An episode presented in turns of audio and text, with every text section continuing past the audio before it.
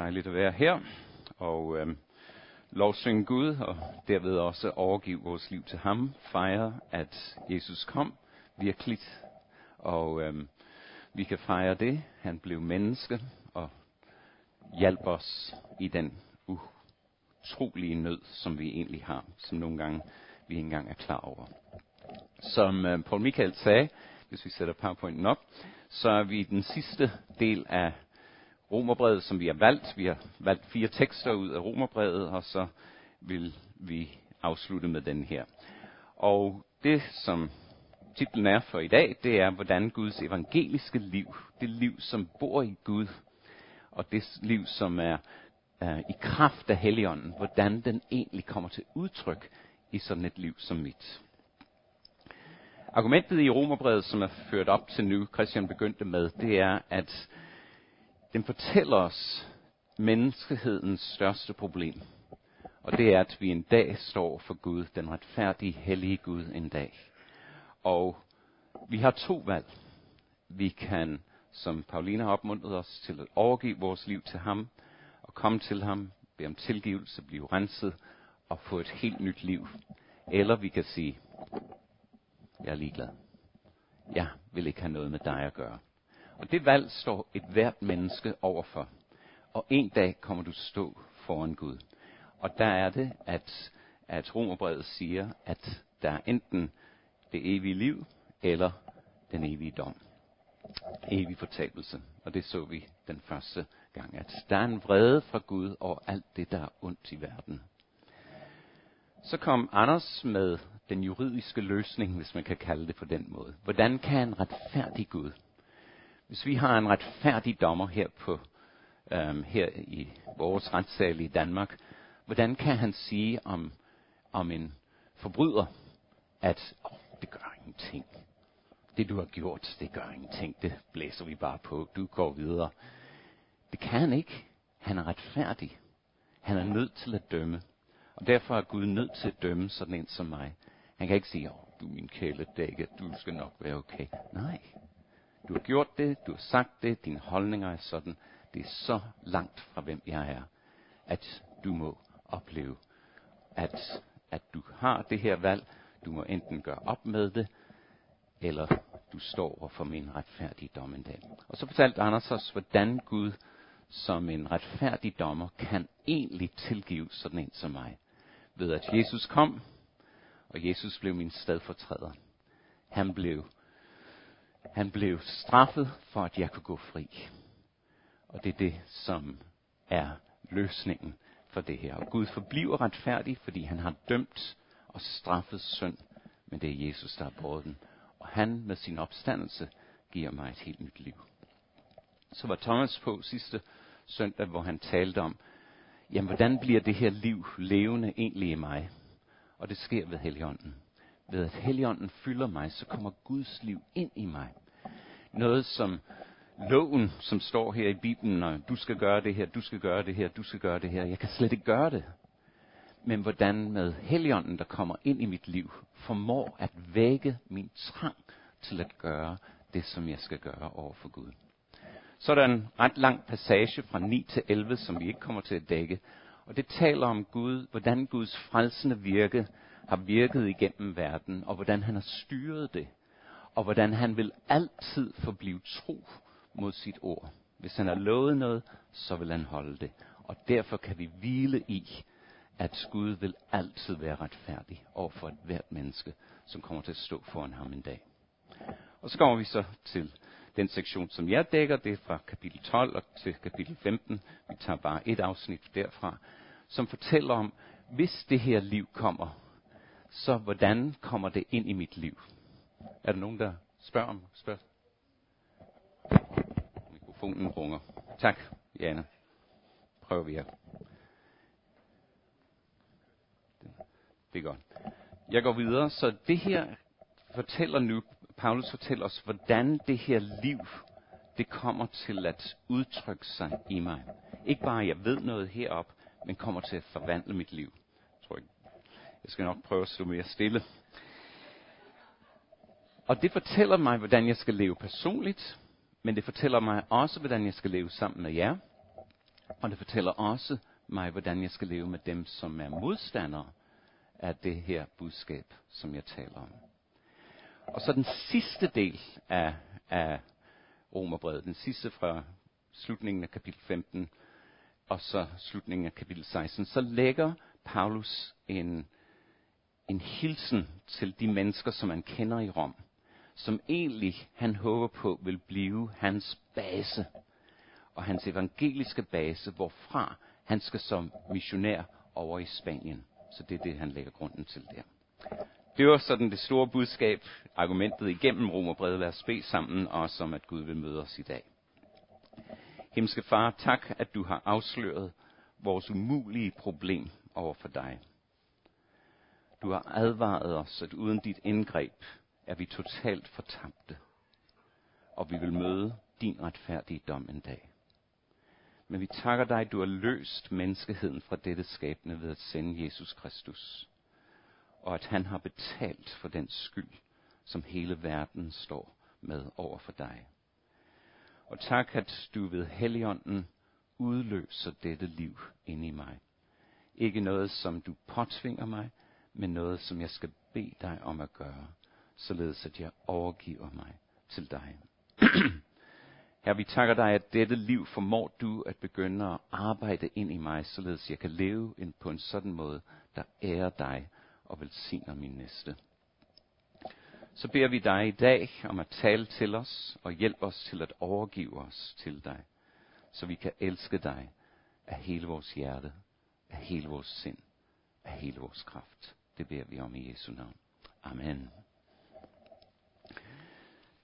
Pauline har læst øhm, for os i den nye oversættelse, og jeg vil læse nu i den autoriserede oversættelse, hvad Paulus siger her i Romerbrevet. Han siger, så formaner jeg jer, brødre, ved Guds barmhjertighed, til at bringe jeres lamer som et levende og helligt offer, der er til Guds behag for ja, det er jeres åndelige gudstjeneste. Og tilpas jer ikke denne verden, men lad jer forvandle ved at sindet fornyes, så I kan skønne, hvad der er Guds vilje. Det gode, det som behager ham, det fuldkommende. Meget vigtigt lille ord, han begynder med så. Så. Hvad står så for? Så står for de første 11 kapitler i Romerbrevet. Hvis Gud har gjort dette, hvis Gud har vist barmhjertighed mod mennesker, hvis Gud har vist barmhjertighed mod dig, hvis Gud har fyldt eller kan fylde dig med din ånd, hvis det er sket i dit liv, så appellerer jeg til jer om at overgive jeres liv til Gud. Hans barmhjertighed har mødt dig, og ved at han møder os, så skaber han en vidunderlig kærlighed i vores hjerter til ham. Og når det så sker, når jeg kommer til Jesus, så beder vi ham om at lade mig blive forvandlet, Gud. Lad mig blive forvandlet. Lad mig aktivt samvirke med din helligånd, således at dette liv, som du beskriver for mig her, bliver en del af mit liv, og derved ændrer min lille verden og dem omkring mig. Og nøglen til det ligger herop i sindet. At vores sind bliver fornyet. Og det sker, når Helligånden kommer ind i vores liv, så begynder han at fortælle os, hvem Gud er, hvad Gud ønsker, hvad hans vilje er, og hvordan han ønsker, at jeg skal sætte det ind i mit liv. Og det er det, at kende Gud og følge ham, det er det, en kristen længes efter at gøre. Så det her billede, det viser så, hvad han egentlig kalder os til, Paulus her. At vi skal hengive vores liv som et levende offer for Gud. Her er der et billede af for eksempel et offerlam, som bliver, blev slagtet i den jødiske tempel hver morgen og hver aften. Og den lå på aldret hele dagen og langsomt, langsomt blev brændt op. Som et billede, et udtryk på, hvordan øhm, et menneske skal overgive sig til Gud. Hele mit liv tilhører dig. Lad mig følge dig. Og det sker. Det kan jeg gøre, når jeg oplever, at Gud elsker mig. Når jeg oplever, som vi har sunget, at han tager mig i favn. At han opsøger mig. At han bringer mig til sig selv. Så vækkes der en taknemmelighed over hans barmhjertighed. Og jeg ønsker at, at give mig selv til ham. Og så er trangen til at leve på en måde, som er oprørsk imod Gud, den bliver taget ud af mit liv. Selvom den stadig ligger der, så har jeg en dybere længsel og en dybere trang i mig. Og den der forelskelses energi, der kommer i mig, det er, at jeg ønsker at følge Gud. Jeg gider ikke bare doven over for ham og være ligegyldig over for ham. Nej, der er en forelskelse, som skabes i mig, som gør, at jeg ønsker at følge ham. På lørdag, der skal jeg vi et ungt par herinde, som øhm, har et meget lille bryllup, men de vil bevidst overgive deres liv og deres, deres øhm, ægteskab i Guds hænder. Hvad er det, der driver dem i deres forhold til hinanden? Hvad er det, der gør, at de tager bussen sent om aftenen ud for at besøge hinanden? Er det, nå ja, det er min pligt. Det er sådan seriøst. Sådan skal man gøre, hvis man er forlovet og sådan noget. Det er der slet ikke. Der er en drivkraft og et ønske og en trang til at være sammen. Og det er det, Helligånden skaber i os. Så bring vores lamer som et levende, helligt offer til Gud efter hans behag. Og når vi taler om lamet der, så er Paulus meget praktisk. Fordi jeg har det sådan, jeg ved ikke om I har det. Jeg har mange gode hensigter. Jeg vil gerne gøre det rigtige. Men det er ikke det, Paulus spørger mig om. Han siger, praktiser det, søn. Praktiser det. Ikke bare have et ønske om det. Sæt det i praksis. Bring dit læme, din livsførelse, som et helligt offer over for Gud. Lad det overstyre dine lyster til at gøre andre ting. Fordi Gud betyder for meget for dig. Men der er en kamp. Paulus han taler om her, tilpas jer ikke den her verden. Der er en kamp, og som kristne tror vi på, at der er en sjælefjende, Satan. Egentlig er Satans hensigt ikke at få dig til at synde. Han er egentlig ligeglad, om du synder. Det han ønsker, det er, at du ikke kommer til Jesus. Han ønsker, at ved at du lever et liv, som er meget tilfredsstillende for dig, så er du fuldstændig ligeglad med Gud. Han skal i hvert fald ikke blande sig i dit liv. Hvis du har det sådan, så har jeg haft det sådan. Sådan levede jeg i min første ungdomsår, indtil jeg blev 23. Jeg var ligeglad med Gud, og han skulle ikke blande sig i mit liv. Når jeg så bliver en kristen, så er det samme hensigt i Satan. Det er, at han ønsker at få mig til at snuble, og hans mål er, at jeg opgiver mit forhold til Gud. Og hvordan sker det? Jo, det kommer først og fremmest igennem, han er frister. Og han frister mig til at sige, ah, Svend, har du ikke lyst til det der? Har du ikke virkelig lyst til det der? Og så er det, at den her løgn kommer ind i mit hoved. Dyrk dig selv, Svend. Dyrk dig selv. Det er der, du vinder livet. Og så når jeg hører det, så umiddelbart så bliver det, og han er snedig nok til, at det er små beslutninger indledningsvis i mit livsførelse, som han kommer. Gør det. Det gør ikke så meget. Der er ingen, der ser det. Bare gør det. Og når jeg kommer ind, og så vækkes den her lyst, og siger, er det ikke spændende? Er det ikke spændende at leve på en sådan måde, uden restriktioner, hvor du kan bare dyrke dig selv? Og jeg lytter, og jeg lytter. Så sker der det, hvis du er en kristen, at det fantastiske er, at Helligånden er i dit liv. Og så mærker du en smerte i din samvittighed, hvor du ved, ah, ah, det her kan jeg egentlig ikke lide. Men det andet er så lokkende. Og så fortsætter jeg alligevel den vej. Og så kommer krisen. Når jeg først har vandret væk fra Gud, også som en kristen, så kommer fristeren til at blive anklageren. Og han holder op et spejl op foran mig. Så siger han, prøv at kigge på dig selv, Svend. Prøv at kigge på dig selv. Du er prædikant. Og se, hvordan en hyggelig du er. Kig på dig selv i det her spejl. Og det kommer op i mig, og jeg ser, og jeg hører, du er utro, du er en taber, du lever aldrig op til det, du siger, og du kræver af andre, du er uværdig. Skal du ikke bare opgive det der hykleri og stands med at være en efterfølger af Jesus? Det er der kampen er. Og det er det, som Paulus han advarer sig. Han siger, tilpas jer ikke den her verdens tankegang. Det fantastiske, og hvorfor det her er gode nyheder, det er, at Gud er ikke passiv. Han er aktiv, og han søger at komme til at hjælpe os. Og det er derfor, Jesus døde, for at befri os fra den her løgn. At tro, at ved at dyrke mig selv, at jeg så vinder hele livet. Kommer jeg ikke til. Og hans budskab til os, som jeg også har sunget, det er, du er elsket.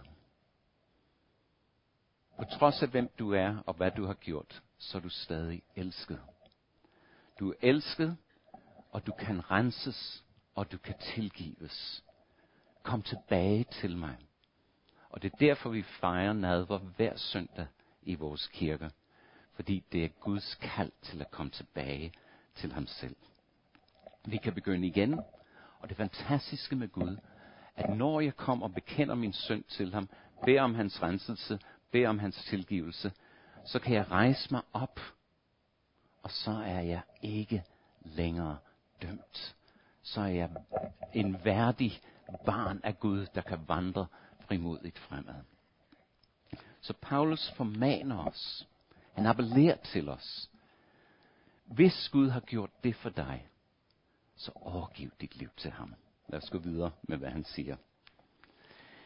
Så Paulus han går videre, og han fortæller os, at hvordan det her liv, det her hengivende liv over for Gud kommer til at være.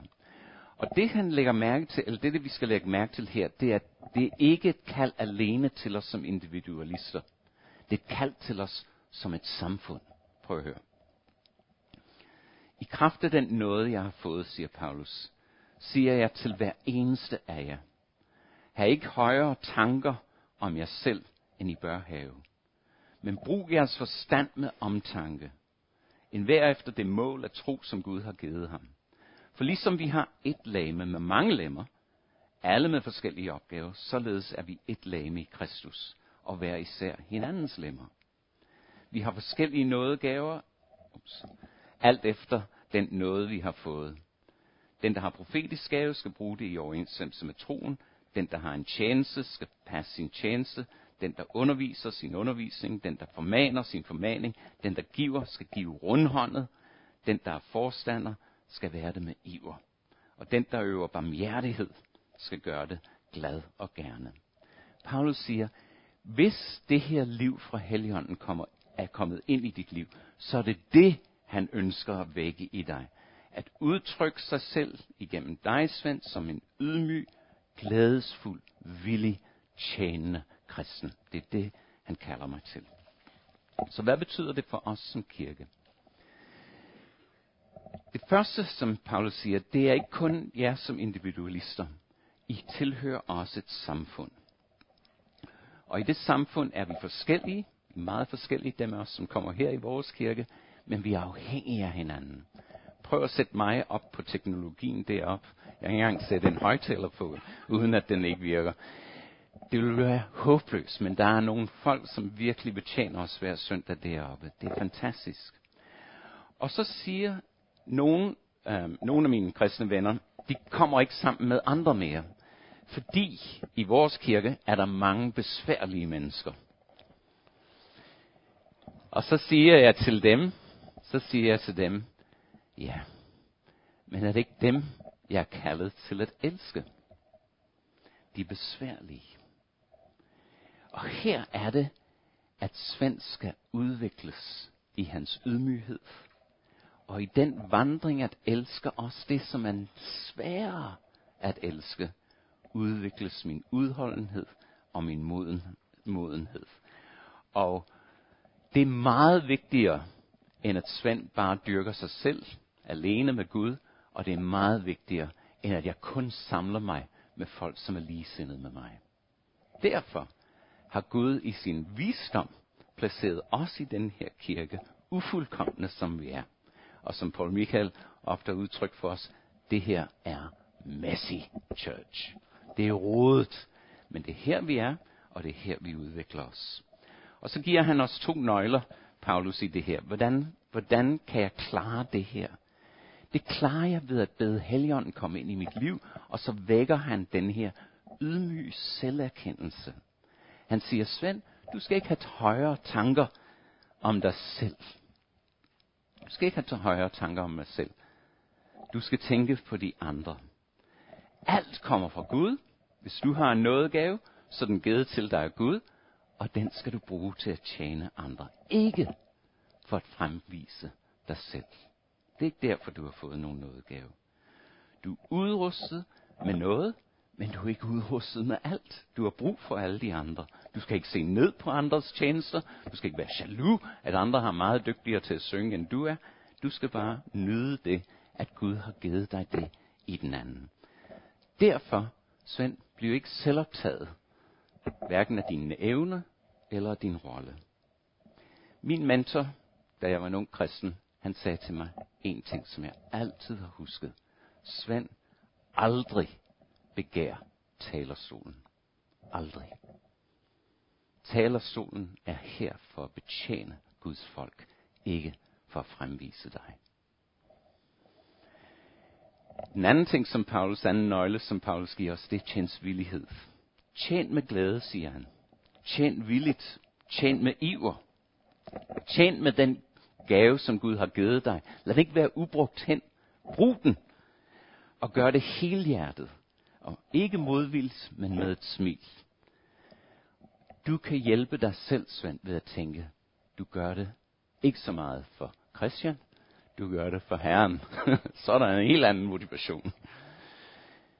Og jeg kan huske i min tid som, som hørte herinde, at da telefonen ringede, så kom der uh, et suk ind i mig. Uh. Og så tænkte jeg, hvad er det her? Uh. Hvad er det her? Og så måtte jeg bearbejde det. Og så kunne jeg se, at min benzintank i mit liv var på ved at komme til nul.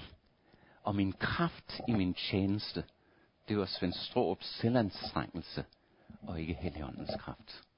Så i stedet for, øh, så var det, her hjælp mig, fyld mig.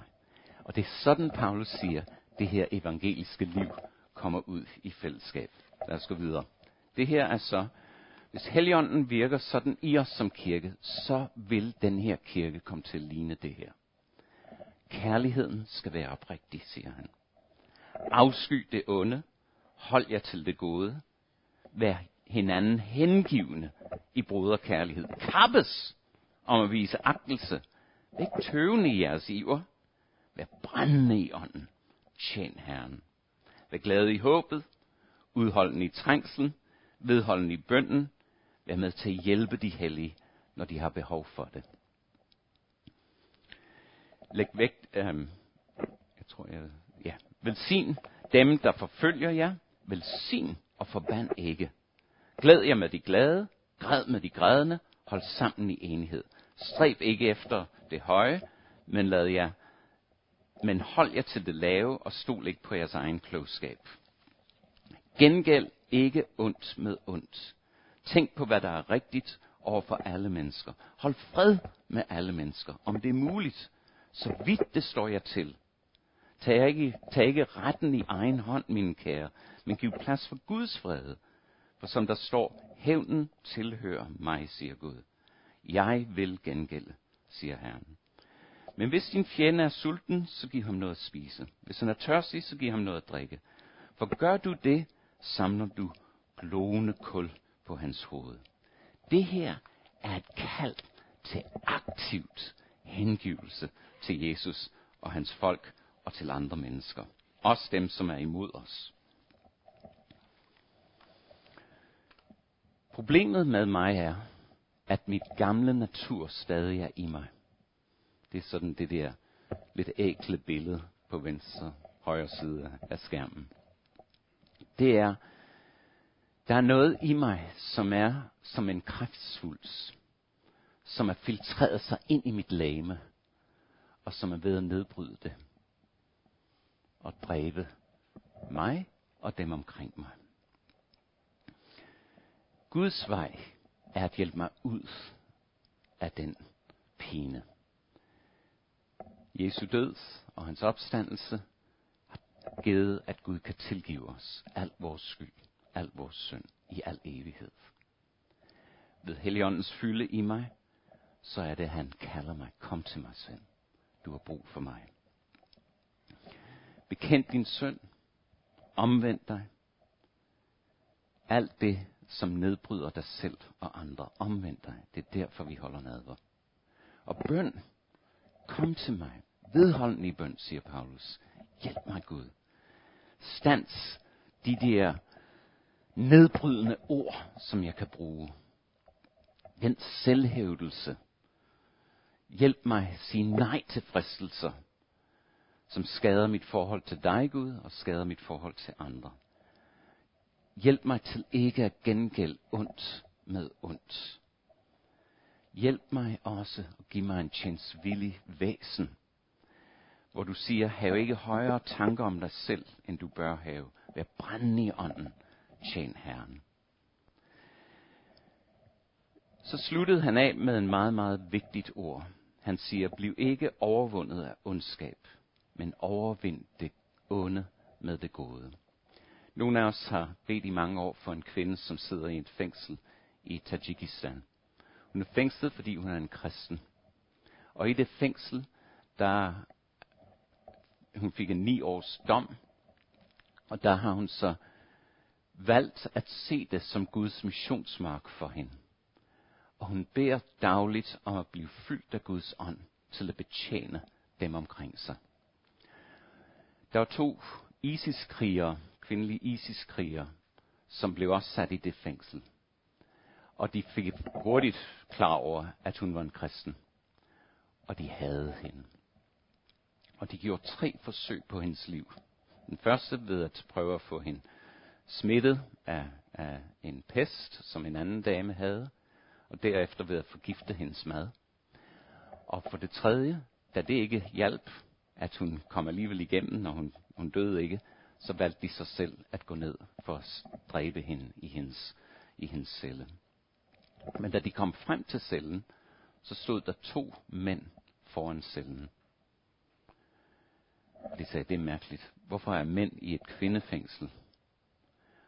Og så sagde den ene mand til dem, du, eller I må ikke gå herind, I må ikke skade hende. Og så prøvede de at komme rundt om døren for at komme ind, og han stansede dem igen. I må ikke komme herind. Og så gik det op for dem, at det her ikke var mænd, men det var Guds engle, der stansede dem, og de flygtede. Og mens de flygtede, så svulmede det op omkring deres læber, de her byller omkring øh, i deres læme. Og de vidste ikke, hvad de skulle gøre. Men helt fortvivlet, så opsøgte de, damen hedder Mimi, så opsøgte de Mimi, og så sagde de til hende, vi havde dig, fordi du var en kristen. Vi så dig dele dit, dit mad med de svære og de fattige her i, i fængslet. Og vi, vi, vi synes bare, at vi vil ikke have det her vidnesbyrd iblandt os. Men nu har Gud vist os, at du kender Gud, den sande Gud. Og vi ønsker også at blive kristne. Overvind det onde med det gode. Gør din modstander, gør din fjende til din ven. Det kan ske ved Guds kærlighed. Lad os bede sammen. Himmelske Far, vi takker dig, du er den levende Gud. Tak, at du har grebet ind i verden på så afgørende en måde, også som vi fejrer nu ved advent, at du kom. Og nu beder vi dig, grib os ind i vores liv. Du tvinger os ikke til at komme til dig. Du kalder os, og vi vil gerne høre dit kald og overgive vores liv til dig. Det beder vi om i Jesu navn. Amen.